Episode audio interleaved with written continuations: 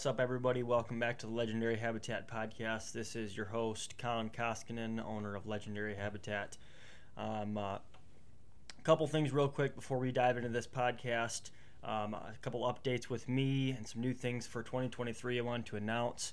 Um, if you have not heard yet, uh, for 2023, I'm going to be a 360 uh, blinds uh, dealer and installer. So that's something exciting, new for this year. Uh, if you're interested in any blinds or installation services, reach out to me. All my info will be uh, in the description of these podcasts. Uh, if you have any more uh, questions or you want to go on and see these different blinds and uh, services and costs, uh, be, feel free to go on my website and click on the 360 Blinds tab, and that'll take you to more information about those. Also, another thing new for this year, I am now a Reveal cell camera dealer um, along with Tactacam action cameras. So I'm pretty excited about that. It's just another thing I'll be offering to my consulting clients and anyone else who is interested in uh, purchasing cameras um, to run on their property. I've ran these cameras for probably about four years now, and uh, I've had awesome success with them. Never had really any issues to speak of. Um, I've got a lot of buddies uh, that run them on their properties, and uh, yeah, overall, really pleased with their product. Uh, Reveal reached out to me to see if I'd be interested in doing this, and uh, I said, yeah, I'll uh, I'll jump on, and uh, just another thing to add um, to my services. So if you guys are interested in those, feel free to reach out to me. Um, I'll probably have those up on my website uh, or some more info on those up on my website probably by the end of January, beginning of February, hopefully. Um, I'm not sure exactly when I'm going to have all those in stock, but I'll definitely keep everybody up to date on social media and podcasts and when I'll have those available for purchase. So with that, we will dive into this podcast. I'm excited for this. We got Steve Sherk on here with Sherk's Guide Service, diving into some public land tactics, buck bedding, uh, a whole bunch of really cool stuff. So definitely a, uh, a fun listen. We've got on here uh, Steve Sherk with Sherk's Guide Service over in Pennsylvania. We're going to be talking about a lot, a lot of uh, really cool things, uh, some public land tactics, um, a lot of cool, really data that uh, Steve has has dove into and done a lot of um, research over in the, in the last couple of years. So I'm excited to have him on here. Are, are, you there, Steve? Yes, sir. I'm right here. Awesome. Well, thanks a lot for coming on here. I appreciate it. My pleasure. Yeah. So, uh, yeah, if you want to give a little bit of background on kind of how you got into uh, kind of the business you're into now and uh, a little background about what you do, that would be awesome. Sure. Yeah. Um, so I've been guiding, geez, gotta be about 12 years now or so. Um, I started out grouse guiding, all kind of just like an accident. Um, I've always done some outdoor writing, and I wrote an article about grouse hunting because uh, this magazine, you know, asked me to write a article basically specific related to the area that I hunt in. And you know, I, I so I wrote that article, and next thing you know, all these grouse hunters from all over the country read it and wanted me to start taking them grouse hunting. So I said, oh, what the heck? I might as well, uh, you know, I guess you, for one, it's hard to refuse money for, you know, someone asking you to take them hunting. So the long story short, it was never really a, a true plan of mine, but uh, I guided grouse for like four or five years and just was always way more passionate whitetail hunter. And so I switched over to the whitetail thing and you know, I've been doing the actual whitetail stuff, I don't know, for probably roughly 10 years now, give or speak a year or two. Um, wow. But, uh, and just, you know, it started out pretty slow for me because Pennsylvania isn't, uh, you know, very uh, highly known state for, for, I don't want to say deer hunting, but, you know, maybe trophy caliber and just it's not a very well sought after state for people, you know, looking to go for a hunt, you know, out of the country. Yeah, sure. But uh, just worked really hard at it, um, and it's kind of my passion, you know, along with uh, just working hard. Uh, eventually, um, more and more people started taking interest upon me, and um, I'll say in the past, you know, in the past three, four, five years now, I know I've been completely booked out. Um, you know, maximized my clientele to the most that I could handle, and uh, you know it's just gone really well for me, and definitely uh, the good Lord has blessed me uh, for doing so. Yeah, yeah, that's really cool. That's awesome to hear. Uh, hear how you've kind of progressed and, and built it up over the years, Yeah. and uh, yeah, that's interesting. So, have you have you noticed uh, a lot of the same habitat types? You know, kind of from the grouse that you when you used to guide for grouse. Have you kind of be able to correlate those two with whitetail habitat at all? Absolutely, and that's uh, honestly, I I probably grouse hunted four or five times a year. You know, back in the day, um, I was I've always been a true, you know, most passionate deer hunter, and then uh, so what you know, I would just notice like grouse and deer sharing a lot of the same habitat, mainly for the most part, you know, cover related. Yep. Um, not so much food sources, although you know there are some food sources that they share. But uh, when you know when the magazine asked me to write an article about grouse hunting, you know my first thought was, well, geez, I'm really not that great of a grouse hunter. But then again, like if I'm seeing grouse and you know in correlation to you know to my scouting and and you know I'm able to find grouse just as much as I am deer you know, I'm sure I could put something together. So, uh, Yeah. you know, that's that's really how it all took place. Was just my deer scouting was leading me to to you know these big grouse numbers. Hmm. Yeah, that's interesting, for sure. You kind of have that background in, in the Yep. grouse and, and know that, and then um, kind of correlate that with with hunting and and scouting. So I've heard, uh, kind of diving into more the uh, public land scouting side of things.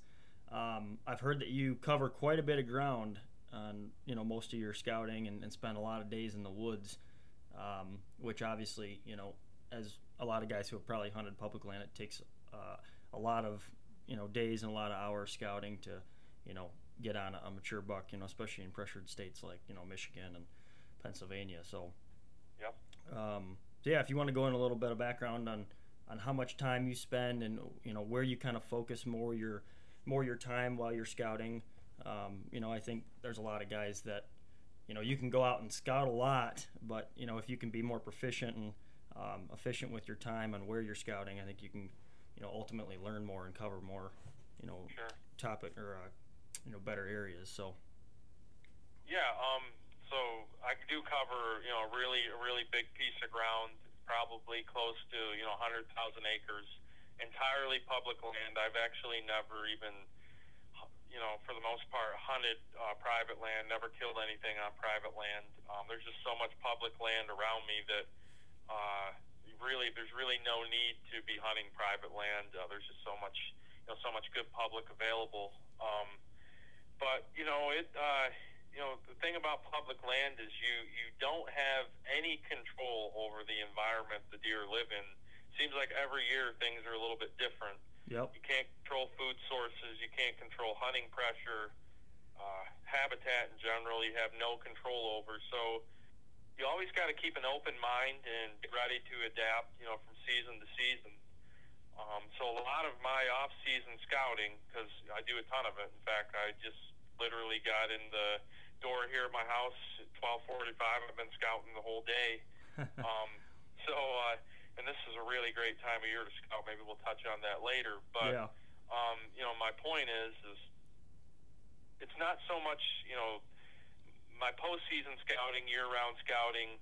It's not so much like, okay, I'm going to set a stand here for sure next year and kill this buck. Um, a lot of what I do is get to know my areas better, um, get to get to know where you know where are certain oak trees in this area, where are all the different covers, um, and just the more you know about an area, the more you're going to be able to adapt as things change from season to season. If you rely on uh, the same thing to happen year after year, it just doesn't. I swear every year here is a little bit different. Yep. So, you know, just getting to know my areas more thoroughly every year um, and learning new areas. Uh, that's what a lot of my scouting consists of, as well as uh, um, learning a lot more about specific bucks and seeing what bucks are still alive and those kind of things. That that plays a big part into the, the scouting that I'm doing year round. Okay. Yeah. No, for sure. That's definitely uh, it definitely kind of leads into some other stuff that I want to you know would love to dive into more. Um, one of those being you know obviously you kind of touched on it, but identifying those those changing food sources. Um, you know, obviously, obviously, you know, you're going after more mature bucks, um, but obviously, I think most of that uh, mature buck movement is, you know, holds so around a lot of that doe movement, um, yep. and focusing around, you know, in some cases, some around those food sources, depending on you know the year um, and the type of habitat.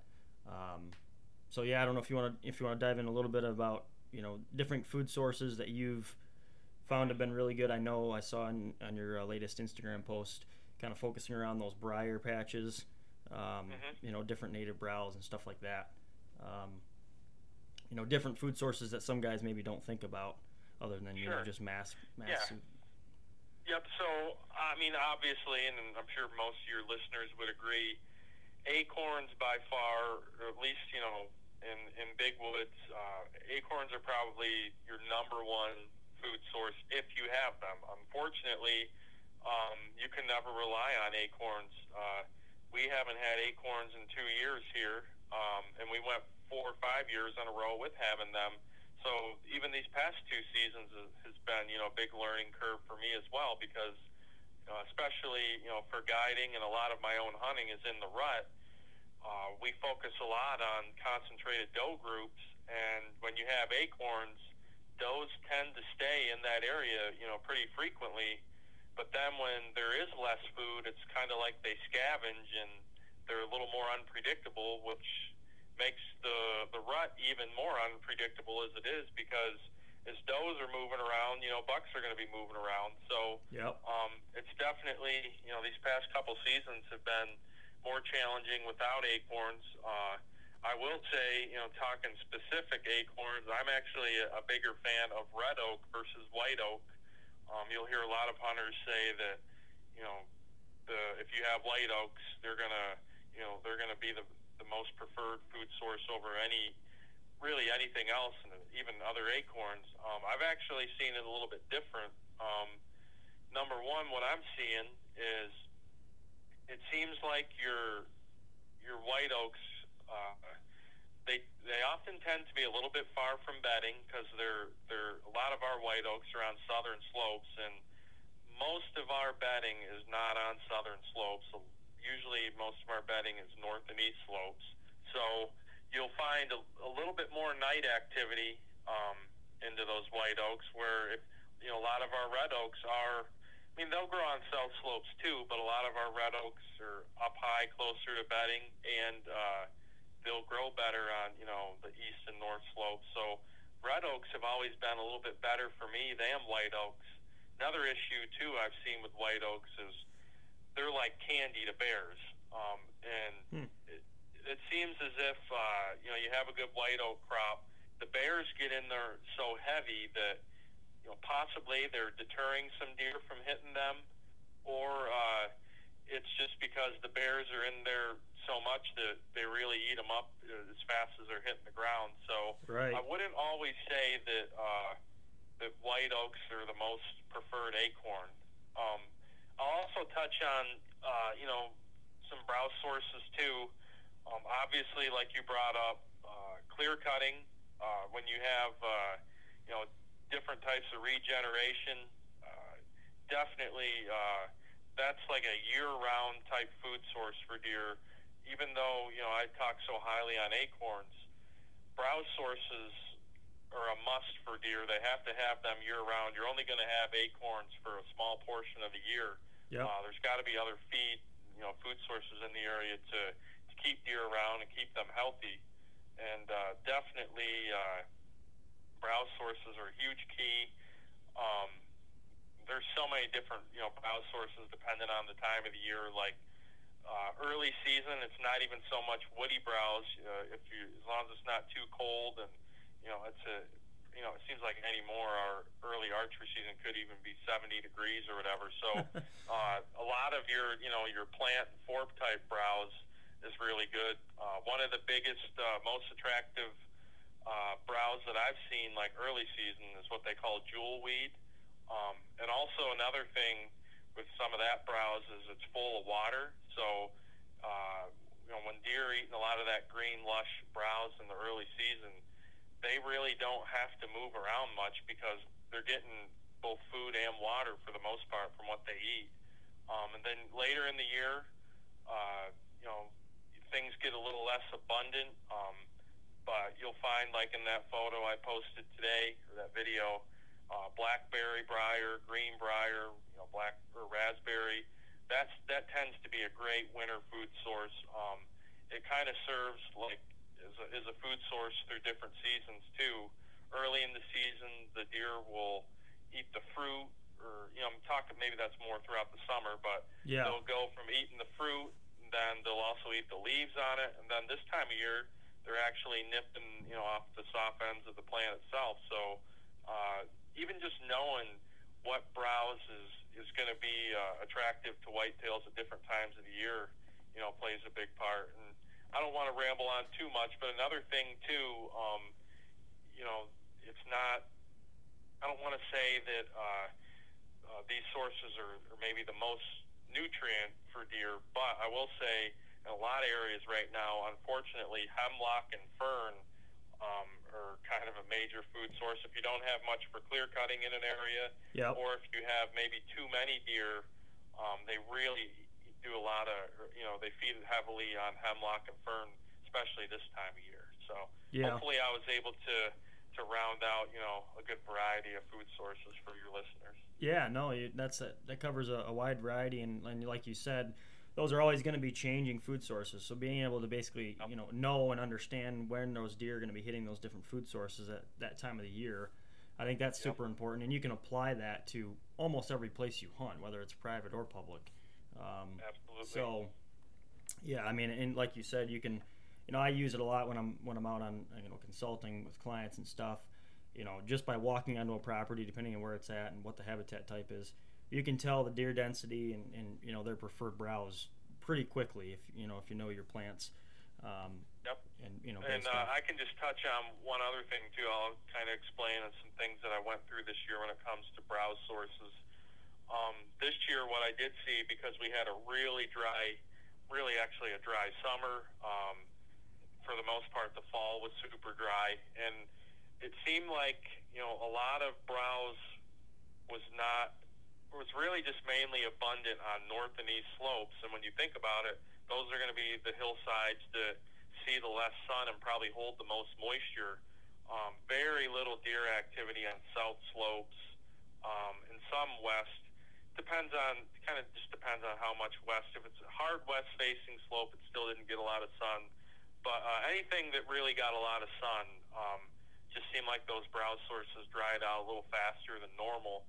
And uh, if if the deer didn't switch to the north or east side of that ridge, then they were way down in the bottoms. Um, so just keeping an eye on little things like that. You know, a real dry year can have an impact on plant life, which, like I said, really overall, that's a deer's number one food source. So, uh, you know, I mentioned earlier about having to adapt. Like that's the stuff that I deal with in the, you know, where I hunt. It's just every year, Mother Nature is going to throw different things at you that you've got to be ready, you know, be ready for and adjust to. Yep, yep, for sure.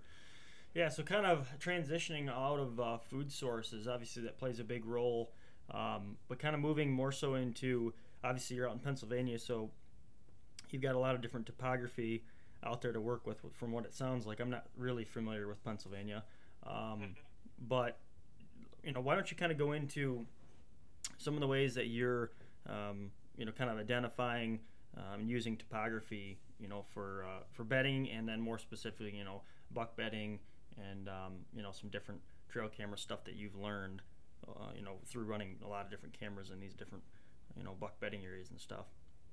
Sure. Um, well, I will say I I don't really focus much on actual topographical topographical features. Um, I, look for other things first, and then a lot of times I will then key in more on it with a topographical feature uh, to possibly funnel deer movement.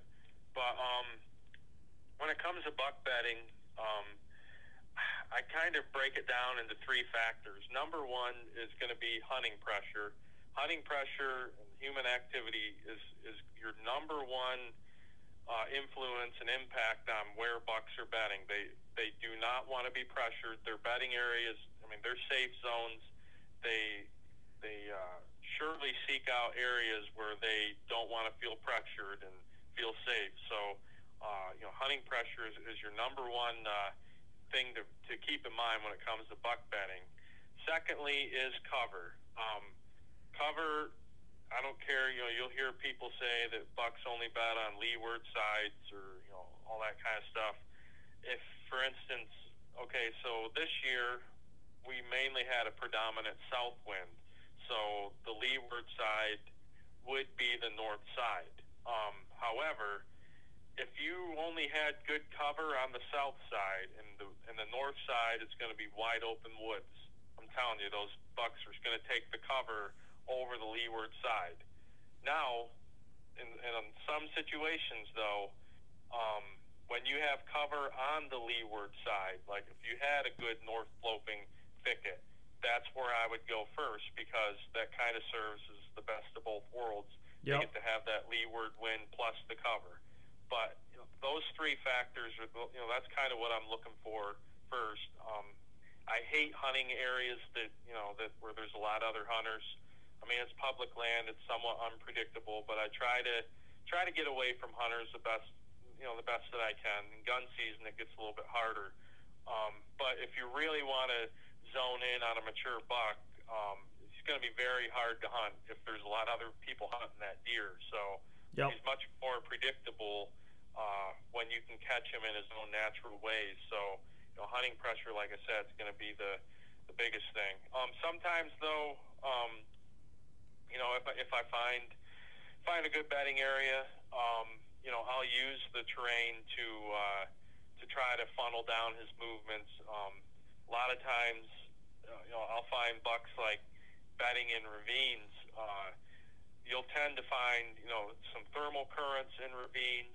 Um, there's usually a good visual advantage, you know, on one side of the ravine or the other. And a lot of times, uh, what he'll do is he'll work up and down the sides of that ravine as he, you know, as he goes to and from to and from his, you know, his bed or you might have several beds in there. Yep. A lot of times also you can pinch him down at the top of the ravine because that's usually the best crossing. So it all honestly it all just depends on where you find the cover and the bedding and then like I said I might key in on a topographical feature if I feel that that's going to funnel his movements down better for me. Okay. Yeah, no, that's that's interesting. You say, um, you know, obviously hunting pressure is a number one, you know, thing for for buck bedding, and, and obviously, you know, know, cover and um, yep. topography kind of being the the three topics, and that's interesting. You bring that up because I've made a lot of the same observations. You know, visiting a lot of properties, and what I've noticed on properties is, you know, obviously with hunt, with uh, being here in Michigan, we've got a lot of hunting pressure, but every property's got a little bit different, you know, amount of hunting pressure. Um, and I've noticed on properties that you know seem to be in a really high uh, hunter area um, that those buck beds will typically be pushed more down. So if they've got um, you know low ground, uh, wetland, swamp like that, typically those buck beds I'll find you know deep down in that that swamp cover. Um, and yep. then some spots you know that don't have as much hunting pressure, they've maybe got a little bit better habitat on that high ground. That's typically where I'm found in you know 90% of my buck beds. Um, yep, and I when you brought up high ground. Um, that's where I see the majority of my buck bedding, like 90%, even a lot of doe bedding as well. Yep. Um, one thing, you know, because I hunt in the mountains, though, um, this year it's probably late October when our bedding shifted because uh, once all the green browse dried up and deer weren't able to get their water or a lot of their water through what they were eating, um, we didn't, you know, like we have a lot of springs that kind of run off the hillsides and the mountains. Well, all those springs were dried up then. The only water source was way down in the bottoms. So there was a major shift in bedding, specifically doe bedding, which drew the bucks in because those does wanted to be much closer to water. So, uh, yep. certain, you know, definitely something to keep in mind as well when it comes to bedding. Yeah, for sure. That's that's interesting. Like a, a yep. lot of guys probably would overlook that. You know, if you're kind of going through a drought, that water becomes really important if they're not getting it through what they're eating and and also think about it like during the rut. Um, you know, I, I think if someone was picturing like uh, a plan to hunt a water source, they would probably think, all right, I'm gonna be doing it like early season when you know it's possibly like on an 80 degree warm day.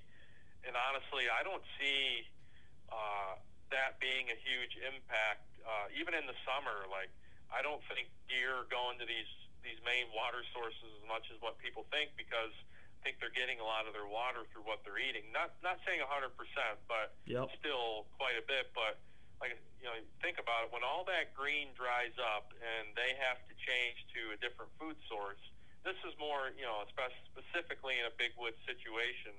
Um, and then you consider like a lot a lot more movement. You know, come rut, uh, a lot more. Uh, you know just especially where I hunt, like hunting in mountains. So they're actually going to probably need more water uh, or go to a water source more in the rut uh, versus early in the season when there's just a lot more water available. So my point is, uh, just because even if even if it's cool weather in the rut and it's not you know unseasonably warm, definitely keep water in mind during the rut because they're they're needing that water more then than probably ever. Yeah. Yep for sure. No, I'd agree. It's definitely it's both ends of the spectrum. I think for sure. You know, there's an extreme yep. where you don't have water, and then there's also an extreme where you've got lots of water, and you know you don't really need to focus on it that much. Um, Absolutely. Um, yeah, for sure. Yeah, so you know, kind of diving back into um, some different observations that you've made over the years, um, maybe some you know trail camera data that you've kind of recorded and kept track of. Uh, obviously, I've seen that you run a lot of cameras on a lot of uh, a vast majority of uh, acreage of ground. Um, so yeah, if you want to kind of dive into you know some of the the uh, key takeaways from the, the, trail camera data you ran over the years, uh, I think that'd be that'd be great for a lot of listeners that you know just haven't seen sure. that much trail camera data. Yep. Um, yeah. So I've been heavily recording data for probably at least five or six years now. Um, it was it's just kind of one of those things where uh, I was starting to see trends and patterns as I would, you know, kind of later in the more like after the season, you know, going through your cards and intel, I would notice like, geez, what was going on this day or this week? Like, why were we getting so many pictures these days? And and I knew it wasn't just a fluke. Like there had to have been, uh, you know, real true factors that were causing deer to move better on certain days and also there's certain days where they don't uh, move as well either. So um, I started paying more attention to moon phase and uh, you know even barometric pressure, wind, uh, most importantly uh, uh, temperature, which has been like the biggest uh, factor that I've found doing this. Yep. But um, you know, like I said, so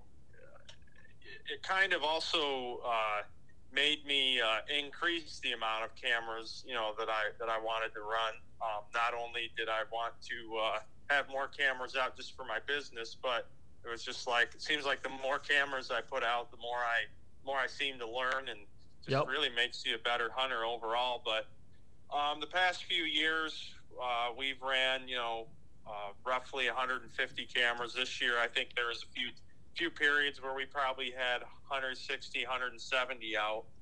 So that's what's cool about this time of year is I'm going through that data uh, and kind of learning, you know, what what happened, you know, this past season. And if we want to just touch on this past season a little bit, um, yeah, sure. Let's dive in. Noticed was uh, seems like so far, although I'm not through all the data yet, but it seems like the best activity was more around that mid-October period started to see a, a spike around uh, November 8th, and then it, uh, you know, it as of right now, it's the best day I have so far. It could change, but was November 13th, which is a little bit odd because, uh, like this last season, uh, you know, before, or I want to say over a year ago in, in 2021, um, our best day was November 6th. That's a little bit more typical. Yep. Um, but what I year to year is it seems like our best days are the best your days. I call them 30 30 days. Is uh, highs in the 30s and lows in the 30s, or even uh, if you get, you know, 20 degree days tend to be good too. So uh, just seems like during the rut, the, at least the deer that we're hunting, I mean, obviously deer move every day, but the best days seem to be those 30 30 or 30 20 days. Yeah. And we really didn't get them consistently this year till uh, mid November. I will say in 2021, um, it was a uh, the best day, like I said, November 6th. Now, it was a it did get to 50 degrees that day, but it was also the coldest morning we had in the rut. And in the woods, really, if if uh, you're monitoring temperatures, it's almost always going to be cooler in the woods. Yep. But usually, our best days, like I said, are them 30 30 or 30 20 days. And that's, I guess, you know, it, it really just, like I said earlier, um, it seems to be our best movement is around those perfect ideal temperature days. And that's what I'm seeing this past season. Yeah, for sure. Now, when you're running all these cameras, how often are you checking some of these different cameras? Are you basically leaving these all season and then going back in and retrieving these chips, you know, after season's over for some of them, or? Um, yeah, it varies all over the place. I got some, you know, that I might go a year without checking. Uh, I have some that it seems like I'm checking almost weekly. Mm-hmm. It, you know, it, it kind of jumps around. Um, I will say, uh, in some situations, you know, I find that you're a little bit better off not checking them as often, uh, especially if, like, you know, you're more around the bedding area or somewhere where deer are more concentrated.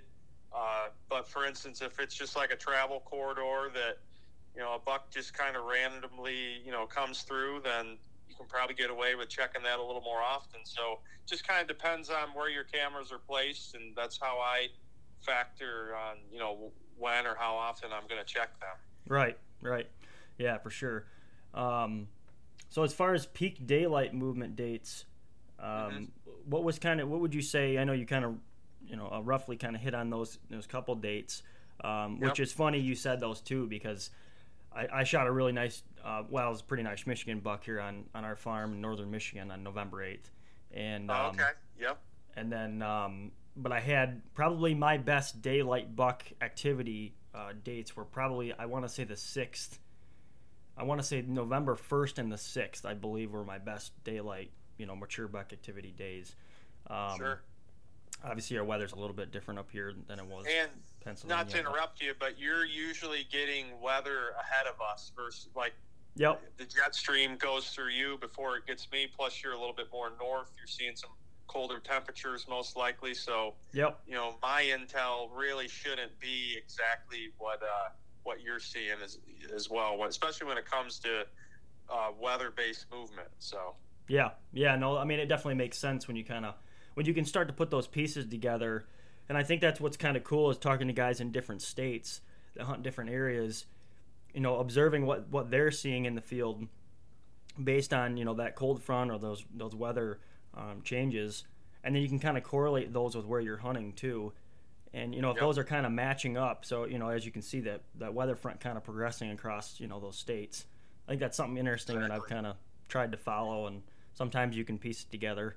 Of course, you know sometimes Absolutely. sometimes during the rut, it's all bets are off. You just got to be out there, but but uh, sure. do the best you can with what you know. So.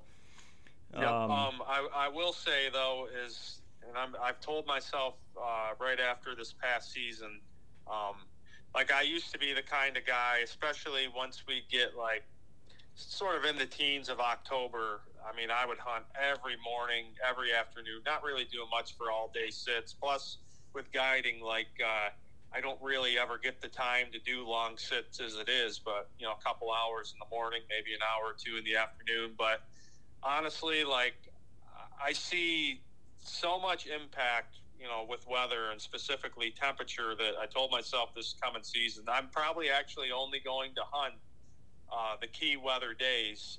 Not saying you can't kill deer, you know, at different, you know, even on an 80 degree day or whatever. Yep. Um, but kind of my point is, is between guiding, you know, family stuff and just life in general, and having the ability to to really hunt whenever I want and whenever we get uh, these peak weather conditions, it's just kind of like a no-brainer situation because uh, I killed my PA buck this past season, November 12th, and that, as of right now, was a top three movement day for us. Um, you know, perf- perfect weather situation. then the season before I killed on November 6th was a top weather day. And I could just go back probably the past, I don't know, seven out of 10 deer I've killed or 10 bucks I've killed in Pennsylvania have all, have all been top five weather days. Hmm. So it's like, yep. why beat yourself up? And maybe that's not the word, but like, why, you know, put so much time in when you know you can hunt on these perfect weather scenarios, and it just seems like you can capitalize really, you know, w- way better and just kind of uh, have a little more moderation in your life. You know, yeah, for sure. Smart, you know, instead of hunting your butt off every single day, every single minute that you that you have. And as well, I think you put, you know, especially with private property and with public too, if you're targeting that, you know, specific mature buck on public, there's just a yep. higher probability that you're going to go in and, and, end up busting them or, screwing it up if he you know ends up scent busting you Absolutely. or seeing you. And that's yep. what I try to tell a lot of guys, you know, on, on properties that I consult on. excuse me. Um, that you know, if if you can build that depth of cover, you know, on your property, and and you, if you don't have to go in all the way to the back, you know, of your whatever 40, 80 acres, you know, yep. to kill that buck, then don't do it. You know, hunt the hunt the outsides, hunt the front of the property make that buck come to you, you know, per se. And um, there's a higher, you know, a lot higher success rate um, that you're going to be able to kill that deer without spooking them first. Um, no, I couldn't agree more. So yeah, that's just you know different observations, but for sure. Now, have you noticed, kind of speaking of, you know, hunting, you know, in depths, um, have you noticed kind of, obviously you cover a lot of public ground. Um, I've noticed on some different public parcels that I've hunted, either it seems like I, will find the bucks really deep in, or sometimes I'll find them closer to roads or houses or stuff like that. You know, and obviously not really close, but you know, somewhat close. It seems like kind of that middle ground. You get a lot of hunting pressure, and it kind of almost seems to kind of part where you see that movement. I don't know if you've mm-hmm. seen that same thing before. Or... Um, yes, yes, and no. Like I will say, hunting pressure is the number one factor. Uh, towards where mature bucks are going to live and where they're not going to live on public land. Uh, there's there's no other factor that's going to have more of an influence on that. Yep. But really, uh, we have in most areas we have, you know, what do I want to say? Maybe minimal to moderate hunting pressure where uh, you can still kill a mature buck 100 yards off of a drivable road or you know, maybe even in near someone else's house. So um, it, it's all just based on the area and, and the, you know the pressure around there. However, there are you know there are areas that are more remote and way back in that just seem to be more consistent, more productive because they're never getting hunting pressure. Uh, you know, just most people don't want to have to go real far, uh, especially like an archery season uh, when you're hauling stands and a lot of different gear. And gun season, you'll get more people that'll go back in because they're just kind of still hunt their way back and hunt their way out. But um, you, you can never go wrong with you know trying to get away and hunting more remote areas. But overall, it's just it's all based on the hunting pressure. Yeah. Yep. I mean, I think if you can find, you know, I've obviously access is huge. If you can get into a spot a lot easier, you know, that'll minimize your your overall hunting pressure um, yep. especially if you want to hunt that spot a couple times. So you know, I obviously I'm sure you've done it. I've seen it on you know hunting public a lot. I try to use boats or canoes, you know, waterways, drainage ditches. There's all these different ways that you can kind of think outside the box and to yep. get into some of these areas and really kind of minimize your hunting pressure or your intrusion. Yep. Um, one thing I use I try to do because uh, you know, like I said before, you know, I'm hunting mountain country is if I'm hunting a morning set I'll usually try to access from the top because a lot of your deer, uh, especially bucks, will be working their way up the mountain from the morning. Then, versus in the evening, I may most likely consider accessing from the bottom and working my way up. That way, you know, I'm not always so concerned about bumping that particular deer, mm-hmm. but I also don't like to bump a lot of deer going to and from because you know, it only takes one deer to go by him, or you know, just him hearing, uh, you know, deer running, or just any kind of sense of pressure in that area. Um, also can have a huge factor on you know that buck staying in that bedroom you know, much later or altering his route because uh, he knows something's just not right. So access, uh, I liked how you brought that up because I do, uh, I do always try to think, uh, you know, am I accessing this area right? Not so much in the rut, um, but you know, Yeah. any times other than that, when I'm hunting specific uh, buck movements and patterns, I think access is a huge deal. Yep, yep, for sure. I think it all kind of ties into overall hunting pressure, like we were talking about. Um, Yep. So yeah, just just to kind of touch on a little bit of some observations that you've you've basically kind of noted over you know the years of use doing a lot of scouting and finding individual buck beds. Um, Mhm. You know, what would be kind of the the key takeaways um, for the listeners that you've kind of found as far as obviously scouting buck beds? We talked about a little bit of depth of cover, um, Yep. obviously food sources, correlation to you know doe bedding, stuff like that. Um, Yep. But there's obviously there's a lot of details I think that goes into finding a buck bed and you know when is he bedding there. Um, obviously, there's a lot of outside influences that change. Sometimes you have a buck, you know, that might bed there just once at this particular time of the year, and he might shift around in this general area. Um, Sure. so yeah, I mean, obviously you've you've done that. So if you can kind of dive in more on some Sure. of the some of the key Um, topics. Yeah, uh, I will say, you know, something that's really not brought up a lot on buck bedding is visibility. Um, you know, most people, when you think of buck bedding, you think of like a mature buck bedding in the most nastiest, hard to get to place just to try to get away from everyone and anything. Yep. And that's that's a fairly common situation, but I will say the majority of the best buck beds I've ever found, and even some of the most active ones, um, there is always really good visibility. Now, even if it's in a thicket, like he was still able to find somewhere in that cover where he could still see very well. A lot of times there's just like a, you know, a good opening or uh, just just some some good lanes and features that he can still have good visibility versus like finding just a real nasty thick spot or a bunch of blowdowns and like trying to hide.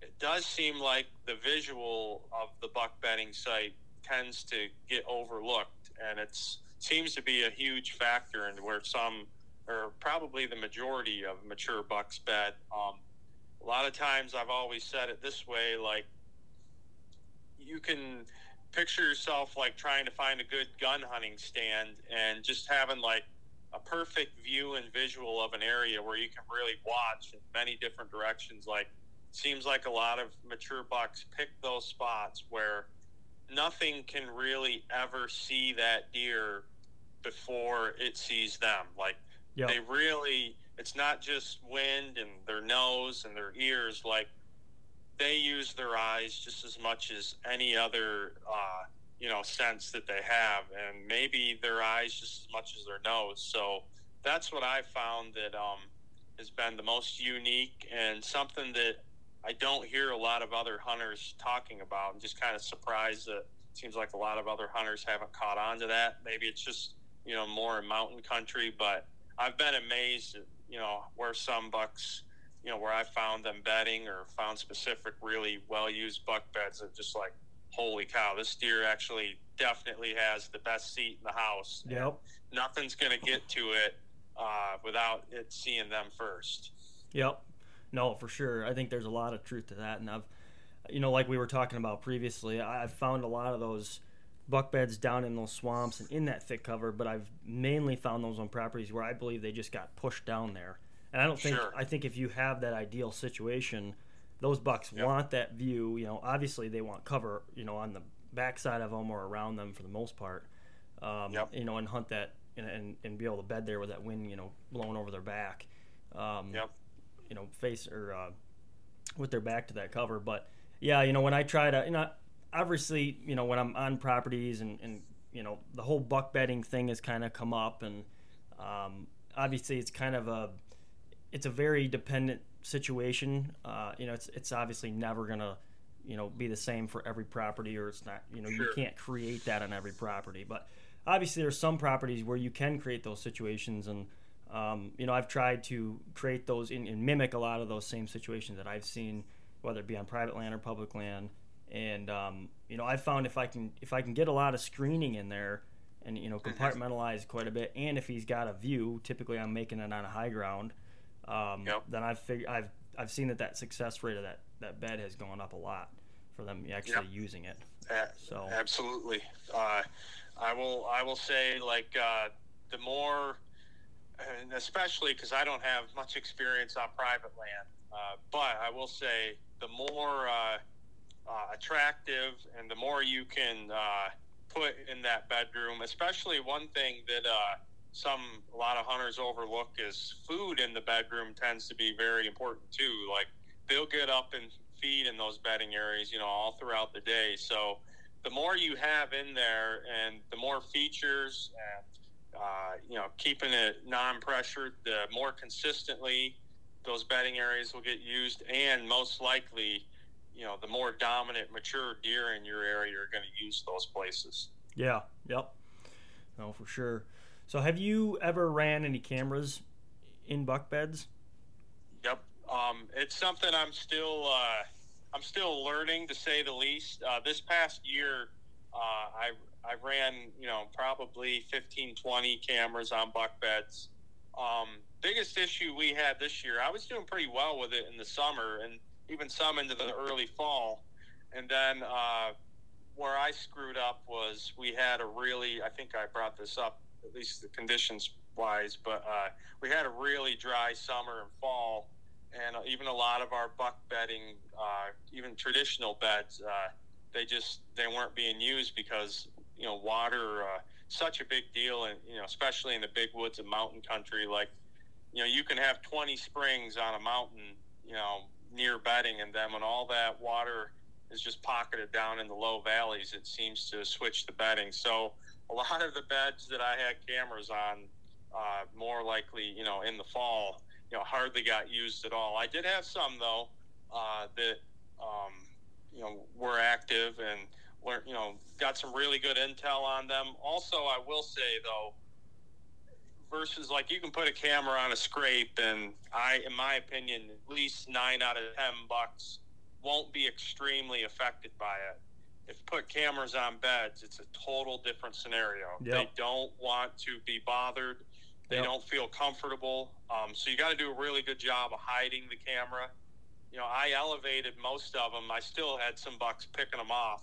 Uh, I still think they can they can just sense whether even if it's an electrical signal or they tend to just you know look up. You know, maybe when they were fawns, they learned that they had to watch for like hawks and you know eagles and uh, owls. I don't I don't know, but they still tend to look up because I had some spot my elevated cameras that were you know up you know 10, 12 feet in a tree. So, but the ones that I was able to uh, to really hide well, um, really didn't seem to have an impact, and bucks were still using them some. Um, it's as far as what I learned, uh, it it's just crazy. Like I thought, you know, you'd see more consistencies, but the the data and the information is like all over the place as far as like I've seen bucks come in different wind directions. Uh, some bucks will lay there for five minutes. Some will lay there for two hours. Um, but uh, it's still really cool. Uh, what I what I did find it, it does seem like when you find a good you know a good bed, um, they they get used year after year. Uh, Yep. It does seem to be more seasonal based than uh, just like year round. At least you know where I'm hunting, like finding that some bedding areas and some beds get used more in the summer, even some early fall, and then like right now I've got cameras on beds. Uh, I just pulled a camera on a buck bed the other day, and I kind of regret doing it because in the past month it, it's really been hot, and uh, I feel like going in there I might have disturbed it a little bit. But uh, as far as like uh, saying that um, I really completely figured out buck bedding by putting trail cameras on them, I, I can't say I have have that kind of information yet. But Right, uh, right. I definitely uh, am intrigued by it, and most importantly, like I said, when you find good bedding, uh, these cameras on these beds uh, are definitely telling me, you know, you definitely found something. These spots are getting used year after year. Yep. Yep, for sure.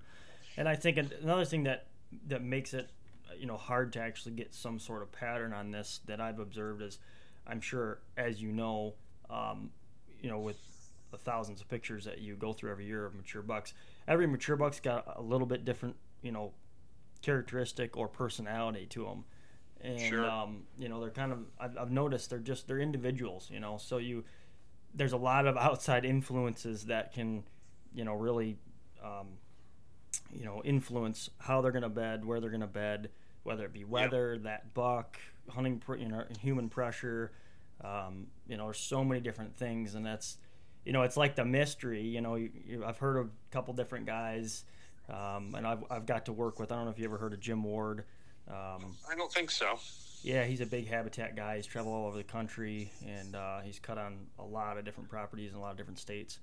And uh, he did a trail camera study, and uh, he ran 24 cameras on uh, I think 24 different beds, and he ran it for I'm probably gonna get this wrong, but I want to say around two months, and uh, collected a whole bunch of data, a whole bunch of pictures.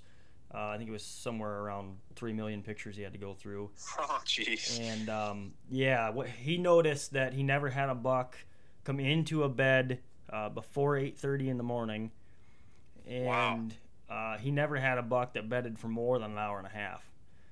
Um, Wow. I've seen completely different. That's amazing. Yeah, so that was interesting because I've obviously heard this stuff, and I, I've messed around a little bit with running cameras in beds, and um, I, you know I've got some different, you know, I haven't had a lot of mature bucks, you know, in because I haven't had a lot of really good situations where I can put cameras in, and obviously some of these areas I know where these beds are, but like you were saying, I don't want to risk going in there and putting a camera in there because I know it's going to screw that up. So, um, Yep. you know, I, I'm I'm actually eager to get out this year. and I'm going to do some more public land scouting and see if I can find some more beds, and uh, you know, get some cameras in those. And you know, it's it's always a learning curve. You just keep learning and kind of keep observing. And I think it's maybe more important for guys to, you know, if you're after a certain buck and you know you think you kind of know where his core area is, maybe try to focus on that, you know, Oh, specific absolutely. buck rather than trying to collect this data from multiple bucks. You know, it's it's almost like so much you can't even process.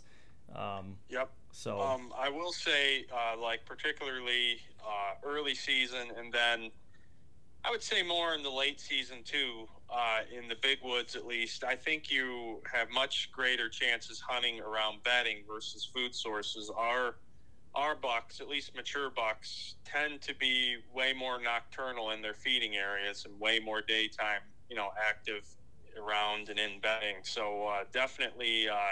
You know, learn the bedding. If you're, you know, if you're a public land hunter, you know, listening to this, I really think, you know, there's way more activity around bedding on public land than there is in food sources. So, uh, you know, just figuring out the bedding is really a huge deal. Um, but one thing too, I, I wanted to touch on, like, you'll you'll hear hunters, and I get people talk to me like, "Oh, I found like this this great buck bed. I think I got this buck pegged." Well, hardly any bucks just have like one bed they use, and honestly, I wouldn't even be able to say. Uh, I, I wouldn't know if I don't know if I could agree that there's any buck that just uses one single bed. I I'm not seeing that at all. Like yeah, they have their areas, um, and you know maybe it, it could there could be some bucks or bucks that are especially mature bucks that may only have six, eight, ten beds, but I'm seeing it more widespread than that. Um, and sometimes it varies. You know, some bucks, you know, when you brought up, you know, they're all individuals. Some of them seem to bounce from ridge to ridge, and some of them tend to be a little more focused on one particular area. So definitely got to get to know the the actual deer that you're hunting. And uh, as far as just finding a buck bed, I mean that's always a great find, but uh, it's not uh, anywhere near close to saying you have that deer pegged. Oh yeah, no, for sure, hundred percent. You gotta focus on kind of the broad spectrum of things and on your hunt approach, and you know, like a lot of the things that we covered in this, Yeah. and then um, you know, you know, maybe get lucky and you can really. Um, or you know, of course, you're not really getting lucky. You're putting in the time and the work, um, and uh, you know, you get on you get on a really good good buck and kind of can put all the pieces of the puzzle together. So Absolutely. yeah, no, well, this was awesome. If you have anything else, um, you know, to kind of cover, uh, let me know, and we'll dive more into that. But yeah, this no, is. I uh, I feel like we had a great, you know, thorough conversation. Um, I, you know, definitely enjoyed, uh, you know, the, the chat with you, and uh, especially I, I'm always a big fan of like northern hunters. Although you know, might think being in Pennsylvania, I'm more of a northeast guy, but I, uh, you know, I've always heard great things about Michigan, uh, the swamp bucks, you know, the UP, and all those kind of areas. So it was just cool to get to talk to someone, especially that uh, I know uh, kind of sees things uh, the way I see them as far as deer hunting goes. So uh, hopefully, uh, you know, me being from Pennsylvania, you know, your listeners will still uh, definitely pick up on some new things that, that we brought up, and I definitely love to have an opportunity to talk with you again. Yeah, well, I really appreciate you coming on here and sharing all the info and stuff that you've learned over the years. Uh, obviously, you know, you share this stuff for free, but um, there's a lot of time and effort that uh, you know goes into all this, and I, I, can definitely I can start to appreciate it. So, absolutely, um, no, I hear you on that. So, yeah. no, thanks a lot. Definitely keep in touch, and uh, best of luck to you. I know next season's far away, and hopefully we touch base before then, but still. Uh, it'll be here before we know it. So, yep, best of luck sure. to you as this coming season arrives. Well, thanks. Yeah, same to you, and uh, I'll definitely we'll keep in touch and uh, maybe get back on here and do another podcast as we get closer to season. So. All right, bud. Take care. All right. Yep. You too. Well, thanks everyone for tuning into this episode. I really enjoyed it. Hope you guys did too. Um, and it was cool uh, diving into some different public land tactics with Steve. Uh, very knowledgeable guy. Spent a lot of time on uh, public land in scouting and hunting. Um, so I really appreciate him coming on here. So uh, yeah, if you're interested in any um, services he has to offer, I'll link all his info in the description below. Uh, be sure to go check him out. Follow him on Instagram. Um, he, he, posts a lot of really cool uh, content on there. So yeah, I really appreciate you guys all tuning in. Hope you guys enjoyed it. And remember to always be a better steward of God's creation. Thanks, guys.